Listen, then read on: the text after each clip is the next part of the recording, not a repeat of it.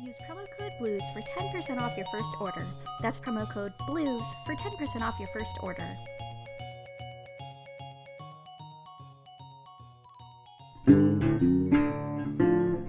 Welcome back to our newest episode of Southern Sound with your host, Sweeper Dupree, United's premier blues podcast. I'm your host, Sweeper Dupree, and today we've got with us some special guests from a podcast about residents. The residents. Sorry, the residents, called Home Age Conversions. This is a, quite a special episode, which we'll get to in a little bit. But to start, I came across some demos from a blues musician named Dyin' Dog. Not a whole lot of information exists regarding Dyin' Dog, but all I could find was a connection to a group called Residents. Hmm. Sorry, sorry, the Residents. And not much else. Doing a little bit of research on The Residents, residents. the Residents, I came across foremost Residents podcast called Home Aids Conversions. Con- conversations. Conversations. And I, I thought we could have a chat with them. So I'd like you to go ahead and introduce yourselves. Thank you for having us on here. Um, I'm Mole, uh, and uh, how about everybody else introduce themselves? I, I'm Rabbit. Hello. I'm Cat. and uh, I'm you. Well, welcome. Happy to have you all here. Uh, so we know how you came across us, but how did you um how did you find out about Dying Dog? Because as far as anybody really knows, he seems to have been a very obscure artist in his time. You know, I mean, all we have from him are are demos. So um, how did you encounter his work? Well, I actually found his work on the internet. I was flipping through some listings on an online website looking for some bold blues music, and I came across an artist called Dyin' Dog. And they appeared to be attributed to somebody named Alvin Snow. So, what were your uh, impressions of the? You know more about blues than we do, obviously, naturally.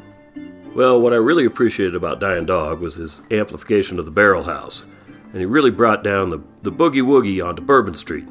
You know, it was really reminiscent of the Delta Blues while still being quite contemporary in his style. Uh, so since we don't really know much about the blues, um, we can't really ask about, you know, um, a lot of artists that Dying Dog, or also known as Alvin Snow, might be similar to, but um, it's hard to ignore the connection uh, to Howlin' Wolf, um, who was also an influence to the residents. Um, so, what's your perspective on Howlin' Wolf's influence on Dying Dog style?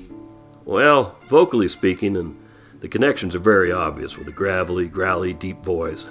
Lyrically speaking, not so much. I don't believe Howlin' Wolf was singing much about murder or burying his bone, nor was he singing about trying to pass for white. One reason I wanted to discuss Alvin Snow is his material was very disturbing, and considering how disturbing it is, it's no surprise his demos never really went anywhere past being demos.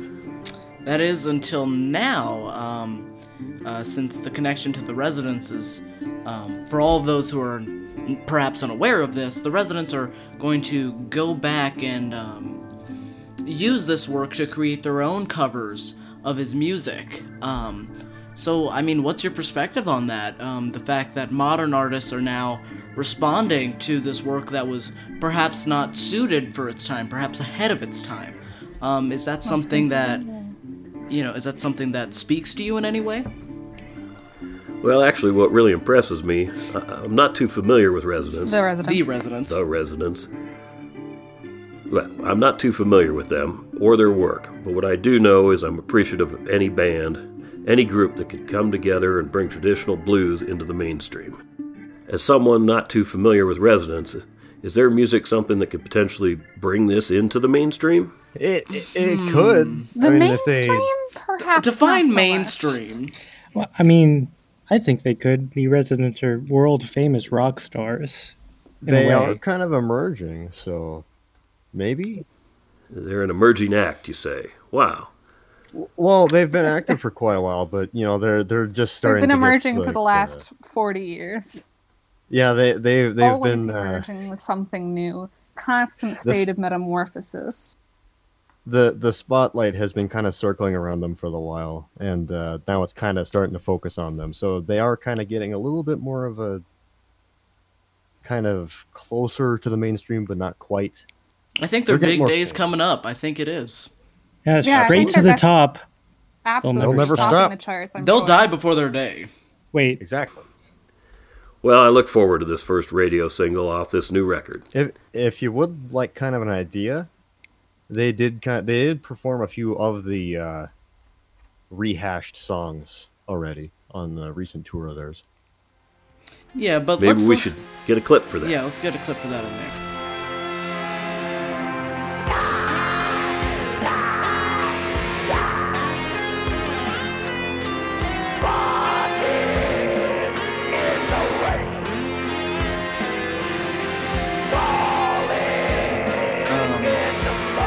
And so I think before we get into the present and even into the future, um, perhaps we should consult our in-house historian, Kat, for a little bit of background on what's been discovered about Alvin Snow, also known as Dying Dog.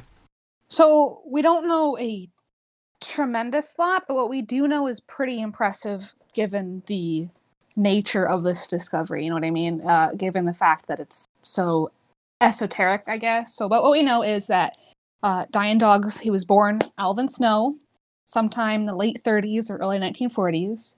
And he was known for his uh, vocal style and the fact that he was a biracial albino person uh, when he was living in Ruston, Louisiana. So he was growing up and coming of age under segregation as a albino biracial man, which uh, you mentioned songs about passing as white and stuff like that. This is all going to lead into his lyrical content. Um, he had no family, but he'd lived with a white woman in her 60s named Mrs. Lillian. Um, when he started getting into the blues, he became influenced by Howlin' Wolf. He started revering Al- How- uh, Howlin' Wolf. He was very much like you know hero worship. This is the guy he wants, like the like the Beatles and Elvis. So uh, Mrs. Mrs. Lillian, she she takes him in as a son. Uh, she supports him with a monthly allowance. She you know is supporting him. He uh, gets into his musical career. Uh, incidentally, where connection with the residents starts here with a friend of the residents named Roland Sheehan. So this was like a totally chance encounter. It wasn't something that was planned. It was just out of the blue. But uh, Roland was interested in Alvin. He was, you know, fascinated by this enigma of a person, and so he I mean, takes him to yeah. meet- Um, I think the story goes that uh, Alvin was singing or doing his um, vocal stylings, uh, just sort of out and in the street to himself, um, and that's when Roland encountered him. Yes. Yeah, that's how chance it was, you know, like one in a million chance. So he takes him to meet a record shop owner by the name of Stan Lewis. Um, Lewis got him to record some demos with the band Roland had gotten together for him, and everything was going really well. They decided on a stage name, uh, inspired by uh, Alvin's dog who had passed away, so they they called him Dying Dog, and everything was set for an album release in January, so the start of the new year. But uh, after the death of Howlin' Wolf and Lillian, his, I suppose you could say, guardian, and Alvin Snow's dog in 1976, he just disappeared. And that's the last anyone's ever heard of him, those three deaths. That's a lot of tragedy right there. Death of Howlin' Wolf, his maternal figure, and his dog. I say it comes in threes. That's yeah, right. and uh, as far as the story goes, or as far as we know, um, all of this happened not even within the same month, but within the same week. Um, so it seems that he took this pretty hard. Yeah, like like, like you'd think, yeah, he could probably just kind of pass off one of them at a time for, with you know a little bit of expression, you know, a la the music writing. But I mean, if it all happens within a week, you you just really have no choice but to just kind of go blank, I guess. Uh, and this was like three days before the the like performance was set, so obviously that took a serious toll on him. Yeah. yeah, stress combined with the grief, combined with the grief, combined with the grief. It's it's too much for one person. But even through all that tragedy, what we did end up getting um, were some demos. There were um, nine demos that have been uh, released to us so far by the God damn it, residents. Charles! Um, I told you to put the damn laundry away. Mom! More I told you. clothes. Call me Sweeper when you see the sock on the doorknob, okay? ev- everything, everything all right over there, Sweeper? Uh, well, uh, there were nine songs on uh, 45s, um, and it seems that the residents instructed their label to release these demos pretty much as they were found, um, which I, I appreciate greatly. You know, um, their dedication to keeping the authenticity of these items. Um, there were the original demos were rediscovered by Roland Sheehan in 2016 um, in the Gem Theater, which was which at this point is an old rundown place in Louisiana. Um, but it's also where um, Alvin and his band used to rehearse.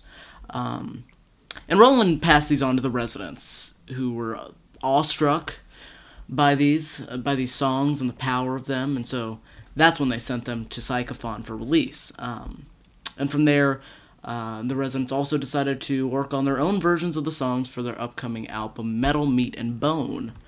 And what was the relationship between Roland and the residents? Oh, Roland uh, knew them back when they were in Louisiana, since that's where they're from. um, Okay. as far as we know. Ba- back in like their really early days, like the rough, rough. Yeah, like days. mid, let's say mid late 1960s. Oh, goodness, very Yeah. long ago.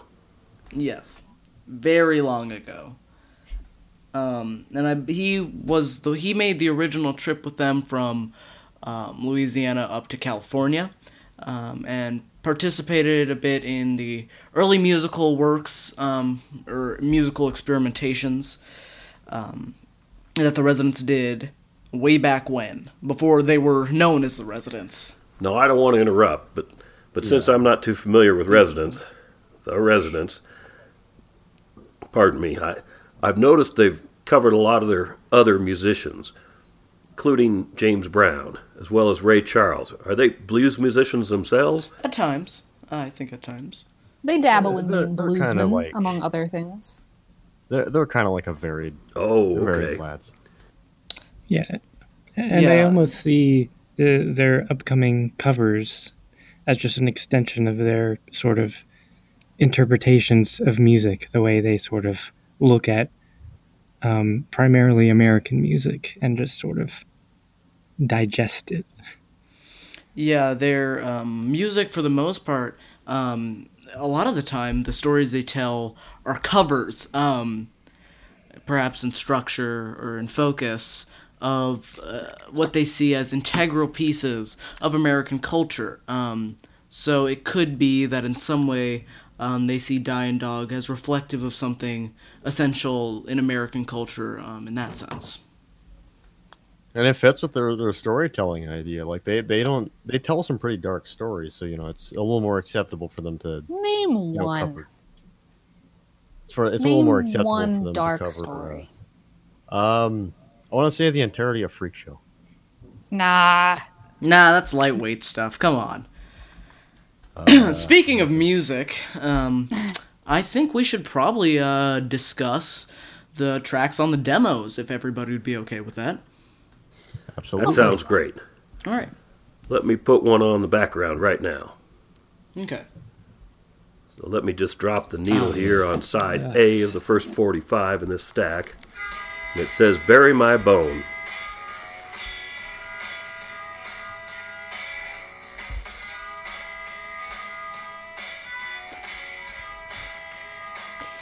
So the first thing that really strikes me about this song um, is the way it's it's a really bold track to open with, and perhaps if the demos are reflective of the order that they were intended to be put in um, on you know a- a larger release, um, we get a sense of the artist um, in, in a really defined way. I think um, it, it's a really strange, pessimistic track um, that tells us a lot about you know the man who's singing it. Um, clearly, it's coming from a deep place in his heart. Um, and the blues, you know, uh, um, Sweeper, help us out here. It, there's some quote about um, uh, about the blues and about emotion. Well, a great man once said the blues isn't about feeling better, it's about making other people feel worse. And making a few bucks while you're at it. And I think that is exactly what you get with um with Bury My Bone here. Absolutely. It's kind of like getting bit in the hand. You know, By a dog. yeah, may, maybe by a a wolf. So the B side here is The River Runs Dry. Now, this one seems a little deeper, lyrically speaking. Tell me what you think. Yeah, um uh, I mean we see uh his romantic life um a little bit. I don't know. What does everybody else think? It's a little more deeper thinking than uh, you know, like the rest of it, where it's just a little more direct. Yeah, yeah. It's it's the a lot of the other songs are more sort of um, visceral in in the sound, um, whereas this Yeah. one's more lyrical. Yeah, it's more upbeat and I think um That's what I was about to say. It's definitely the, the it's more upbeat than the rest of it, which gives kind of like a. uh, We said it before. There's a, like kind of like an angriness, a bitterness. Yeah, and I think that anger and that bitterness um, are really brought out in the way that he's. Um, he seems to take his life, uh, at least in his songs. Alvin Snow looks at his life in a really detached kind of way. He seems to see himself as minuscule in the larger picture of things, and that kind of self awareness, I think, sets him apart from a lot of other blues musicians. Yeah, definitely. Yeah, because like other, yeah, yeah, because like the other like musicians, they typically have they don't really focus on that kind of thing as much. They're more like the thing that's happening right now is what the music is about. While like, you know, River Runs Dry is a little more like, here's it all. Well, moving along, we put on our next 45, and the A side, we've got a track called Die, Die, Die. Guess that's not German, huh? No, it is not, as far as we know. What can you tell me about it? It's got some attitude, I can tell you that. It, it's it's uh, somewhat terrifying. It's I think it's a really hateful song. Now, us as Residents fans, um, we've actually been aware of this song uh, for longer than we've been aware of, of Dying Dog, um, because this track was performed live at a at a concert the Residents did uh, on a tour called In Between Dreams. Um, and so we heard the Residents version first. Um, as far as is, is that correct? Has ever is that as the far as first we version? knew. Yeah. And if, I, if I if I'm not mistaken, if you were in if you're lucky enough to be in that Tokyo show, you heard it before you even heard the Ghost of Hope. Ooh. Yeah, that's actually it's true. Well, they could have gotten it early because it was on sale early. Oh yeah, But yeah, but we couldn't really listen to it at the time. So the B side of this one is called Pass for White. You're gonna have to explain this one to me. I, I'm not really getting it. Uh, well, so th- this is where the uh, Alvin's life is relevant here, um, in that because he was biracial but also albino, um, uh, uh, we think he had kind of a a couple run-ins with the law, um, and a lot of uh, behavior that he uh, tried to get away with based on the fact that he was albino and so wasn't really his racial identity wasn't really in the forefront. Um, And obviously, keep in mind this is during you know he's born late 30s, early 40s, so he'd be a teenager and you know or older in the 60s and 70s. So this is around the time when obviously this is stuff that's been happening for years and years in America, but a lot of times these things are starting to become super tense with the civil rights movement and uh, other things like that. So he, I feel, going into this chapter in American history and his personal history, coming from this perspective, he's going to have a complicated relationship with it on multiple levels.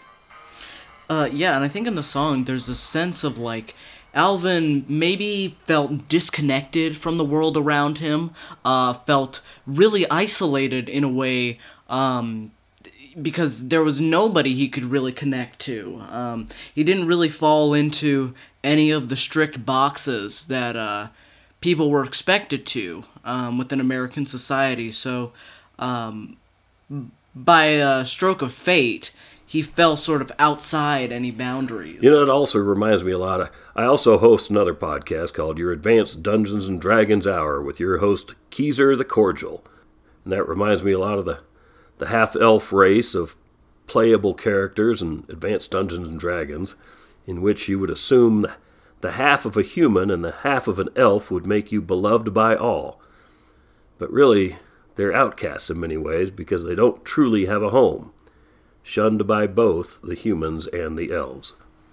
That's exactly Yeah. what being biracial is like. That's yeah, that's that's it. Um uh yeah, no, yeah, absolutely. Uh hmm, uh Which I'm going to put a link into the description here so you can subscribe to my other Dungeons and Dragons Oh, thank you. Uh, thank you for the uh, okay, yeah.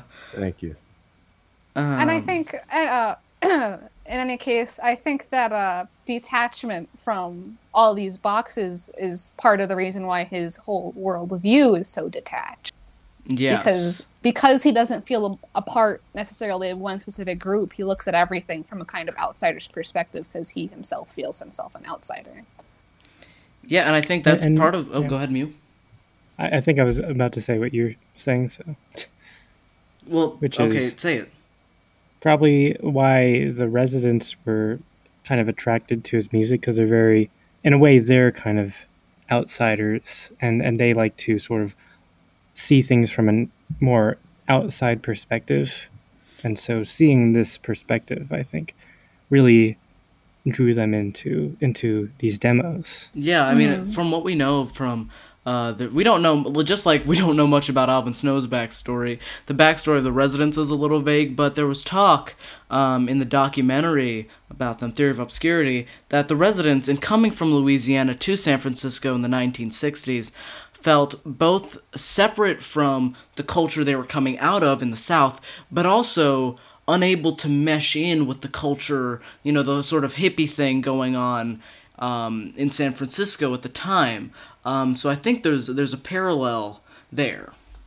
I think there's definitely a kind of kinship that's being felt between the residents and Alvin Snow, and I think that's part of the reason, like you said, why they were so enthralled when they heard these for the first time. Like, uh, they missed each other almost. Like they they could have maybe connected Mm. with one another had they met, both having been from the same area and the same time and feeling the same things. And so, So, this is sort of like a missed con- like Metal Meat and Bone is sort of a missed connections Craigslist ad from the residents to Alvin Snow. That's exactly it. because I mean, I feel like, uh, like especially early on in the residents' uh, history, it almost felt like um, they were just a collection of of weirdos, and I feel Mm. like, in a way, Alvin Snow would have fit right in with his sort of The Yeah. island of misfit toys of music. exactly. Yes. Merry Christmas, everybody. Moving things along, so since this this- is a yeah, short ahead. segment of my show, I, I want to move on to another track called Hungry Hound. This one talks a lot about dogs. Yes. Um, he seemed to have a bit of a fixation. Um, uh, Dogs are cool. Yeah, I think maybe Alvin may have felt some sort of kinship with animals, um, or some sort of connection to them. I mean, as far as we know, he felt very fond for his um, for his dog, who he named actually after Howlin' Wolf, um, his dog Chester. Um, and so he probably saw his life through that kind of lens, um, sort of a proto furry, if you will. You know, I also host a podcast about furry. Oh God, no. You know, Alvin Snow would not have fit in with furry culture. Of course. uh, yes, I just I just wanted to leave that option open, considering uh, how little we know about his life. Um, yeah. He just likes his dogs. Okay. I can appreciate that. Um, I mean, this is a very mournful track, and I think, um, in a way, this is kind of similar to tracks we've heard from the residents. Um, this focus on animal imagery um, and the loneliness of human existence. Uh, it's actually something one they've touched on. Album. I can. Animal Lover. Um, i- which I know this is a bit of a stretch of the imagination, but it is. Uh, it, it was an album about that subject matter um, pretty specifically, and so um, I think this is another thing that the residents were probably drawn to um, in Alvin Snow. Also, the residents just like dogs too. You know, Arf, don't we all? Man's best friend. Santa friend. dog. So, Well, on the other side of that one, we've got more about dogs. We're talking about the dog's dream. Ah, yes. Hmm. Um, it so- it kind of sounds like it could have worked as a closing track if there was like an actual album made by Dying Dog. Yeah, there's a. It's really final. Um, probably in part due to the fact that it's a, a discussion of a, a a dream that Alvin Snow may have had where he died. Um, I think this is maybe the track that gives us the most access to his life. Um, the imagery of um, family crossing over into images of authority, punishing him and tracking him down and tricking him. I think it gives us a sense of how Alvin Snow experienced the world and maybe tells us a bit about why he decided to go away from it and, and disappear in the way that he did. It, it's it sounds really lively too, like like it's not like slower. It's it, it's It's theatrical almost, I think. yeah. which once again is something the residents are no strangers to. This well, kind of they're, if they love that stuff. I mean, they loved Liberace, and you can't get more uh, theatrical than that. Well, you're making me more and more interested in these residents. I might have to check them out. Well, that's our Okay. job. Our job is to uh, introduce strangers to the residents. All right, tell me. Tell me about Tell Me. Uh, this, uh, along with Hungry Hound, is another track that um, the residents actually covered before letting us know about the origin, um, which is a little bit of plagiarism, and the academic side of me rejects that entirely, but I'll, I'll let it slide. Um, it sounds vastly different from the rest of these tracks. Did anybody else pick up on that? Yes, it really does. yes, yes, also. yeah, actually. Yeah, I think just like how the dog's dream uh, gives us like an autobiographical edge, this does too. Um, I, I mean, this is a political work right here. He's discussing um, his experience of the ambiguities of race um, and his disconnection from it. Well, I feel like the improvisation here is the juke joint jumping blues down on the killing floor and the New Orleans blues really comes together here. Yes. You say so. They sure do. I t- totally agree. Um, but yeah, I think we um, we hear in this that Alvin Snow felt lost in the world um, and felt a bit of anger about that. Um, and that kind of intense emotion is what characterizes the blues as a, as a whole genre of music. Um, and Oh, also as a distinctly American kind of music. It's deeply personal. Yes. I, I just think, I think it's very interesting that in this track he is incredibly angry, and yet what he's angry at is very complex. Because what he's really angry about is the fact that um, everything is so ambiguous that he isn't, he can't be placed into just a simple box. Um, but he wants to be told where Who where he he, fits in. Yeah, exactly, I mean, but but he can't. yeah, he's frustrated at the absence of concrete That's- knowledge in his world. Exactly what it is. I think frustration is the perfect word to describe this feeling. It's like a anger, it's upset, it's sadness in a certain way. It's just confusion. And so he's he's frustrated, and I think especially during that time period when identity in that regard was so important to so many Mm. people. Like I said, like everything that's going on culturally, it's gonna leave you in a strange place. Um, but I think it also tells us a lot about the role of art in the world because here you have someone who is experiencing um, ambiguity in the world and is so frustrated about it. But because of a chance encounter with somebody who was willing to give him a medium in which to express this, um, he was able to turn that frustration into a work of art and to make something um, really powerful out of it. Um, Yes. and I- it, it can be very hard to make sincere, powerful art, but through the intensity of emotion um, that he experienced in his life, um, he was able to do so, and that, I think, is an accomplishment. I know, I know. Let's talk about I know. hmm. Oh, I, Oh, I know. I know. know. This one brought out some horns, which isn't typical in a lot of the blues world. Roll you know. It's much more reminiscent Um, of Chicago so- blues and less of the Mississippi blues. I think here is where I started picking up on. Um, I mean, this is the second to last track, but I think this is where I started picking up on what have, what might have drawn the residents to Alvin Snow musically, um, because the instrumentation has that sort of um, film noir kind of feel to it, and I know for a fact that the residents love that. They Yeah, actually did I- use them a few times over the demo. yeah, definitely.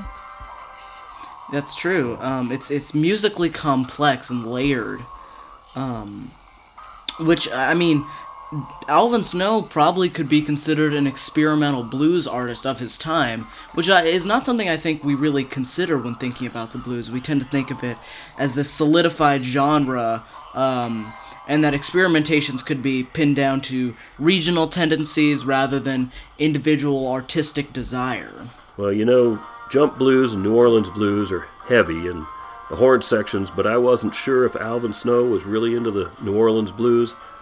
But if it sounds like he was crossing the genres, I don't. Th- oh, well, as far as we know, his main inspiration was Howlin' Wolf, to the extent that um, it's hard to say that he could have been influenced by specific genres of blues, um, because it was one artist that influenced so much of his existence. And I mean, from there, um, I mean, that connection is, is sort of similar to the Residents. I think they also enjoyed that sort of growling vocal style. Um, so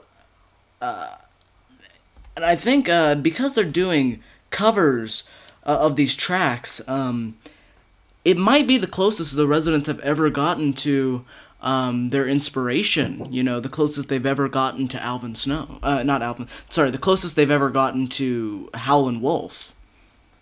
Yeah. It's one degree of separation, Yeah. so to speak. Moving along to the final track, that one, it got me a little bit, made me a little emotional, and well, it's called "Mama Don't Go," and well, my mama, well, she, I just don't want her to go. I, I just can't imagine Oh, my uh, life why's without that? my mama, and, and and I just can't imagine not having a mama. I, I don't want to get choked up here, but well, why don't you talk about it? I mean, every everybody loves their mama. Uh, yeah. Um. Uh, well, once again, this is a, a track about. Uh, uh, sorry, this is a uh, a track about a senses of dis- disconnection from from family, from society, from uh, the ideas of how we experience family. I mean, Alvin Snow seems to be talking about here seeking out family, going to the place where he's meant to find fulfillment and reason and understanding, and coming up empty handed, um, asking questions, um, you know, the kinds of questions posed in Tell Me, and coming up with nothing. Yeah. I mean, just this, I think, the over, I guess the overarching theme of all of it, and it comes out in this song a lot, it comes out in different ways in the other tracks, is this, I guess, feeling of loneliness, of isolation and separation. Uh, again, that plays into his kind of not knowing where he stands culturally, his identity. Um, I guess it all boils down to not only frustration, like we said before, but just this overwhelming feeling of loneliness, I think, is the heart of the matter. Yeah, I think the residents like to focus on loneliness a lot, so they probably saw that. But what also struck me about this, um, and about Alvin Snow life in general, is this overworking sense of mystery, of, of ambiguity, um, and existing in that world. Not simply coming into it at times of, of fear or weakness or confusion, but living in ambiguity. Yeah, you know that track is it's a beautiful track. It's I one of the shortest, but it manages to pack the most into it. It really, really does. You know, I, I actually host a podcast about the the prospect of losing your mother. Oh. Is there much of an audience for that? Oh, well, uh, uh, for yeah, for our audience, could you uh, let us know what that's called? It's called the Morbid Mommy Minute with, with Mort Maternus. We go into these issues. We, we release two episodes a week on the matter. We've got we've got quite a few advertisers on it. Advert. Okay, yeah. Well, well I'm, I'm That's glad to hear about your success. Congrats, man. Uh, Yeah, we, we, we should talk about uh, just, you know, podcaster stuff sometime. You know, how you retain your audience and the um, uh, analytics. Yes, I, I'd be happy to share some tips, but I'm not giving you my analytics. That professional business stuff, and and we don't discuss. And if you ever fucking ask me a question like that again, I'll I'll make sure I you never work Okay. in podcasts again. Oh, well, so with that, I think we should probably um, get going. I mean, I'm sure uh, you know, with the Residents' hectic release schedule, there's always something new to work on, and so we've uh, always got to be working on a new episode. So, um, with that, I think we should just, uh, you know, you know, thank you, uh, Sweeper, for No, Oh. listen to me, you little shit. I run this show. You did not say when oh, we Oh, end, okay. okay? My I'm gonna fucking end Okay. this show right Okay. now, okay? Why did I even think this would be a good idea to have guests on my show? This is why I do this solo. This is why I do this show solo. This is why I do your Advanced Dungeons and Dragons Hour with your host Kizar the Cordial solo. This is why I do the Yift Dimensions with Yaani Dingo solo. This is why I do the Morbid Mommy Minute with Mort Maternus solo. God, fuck!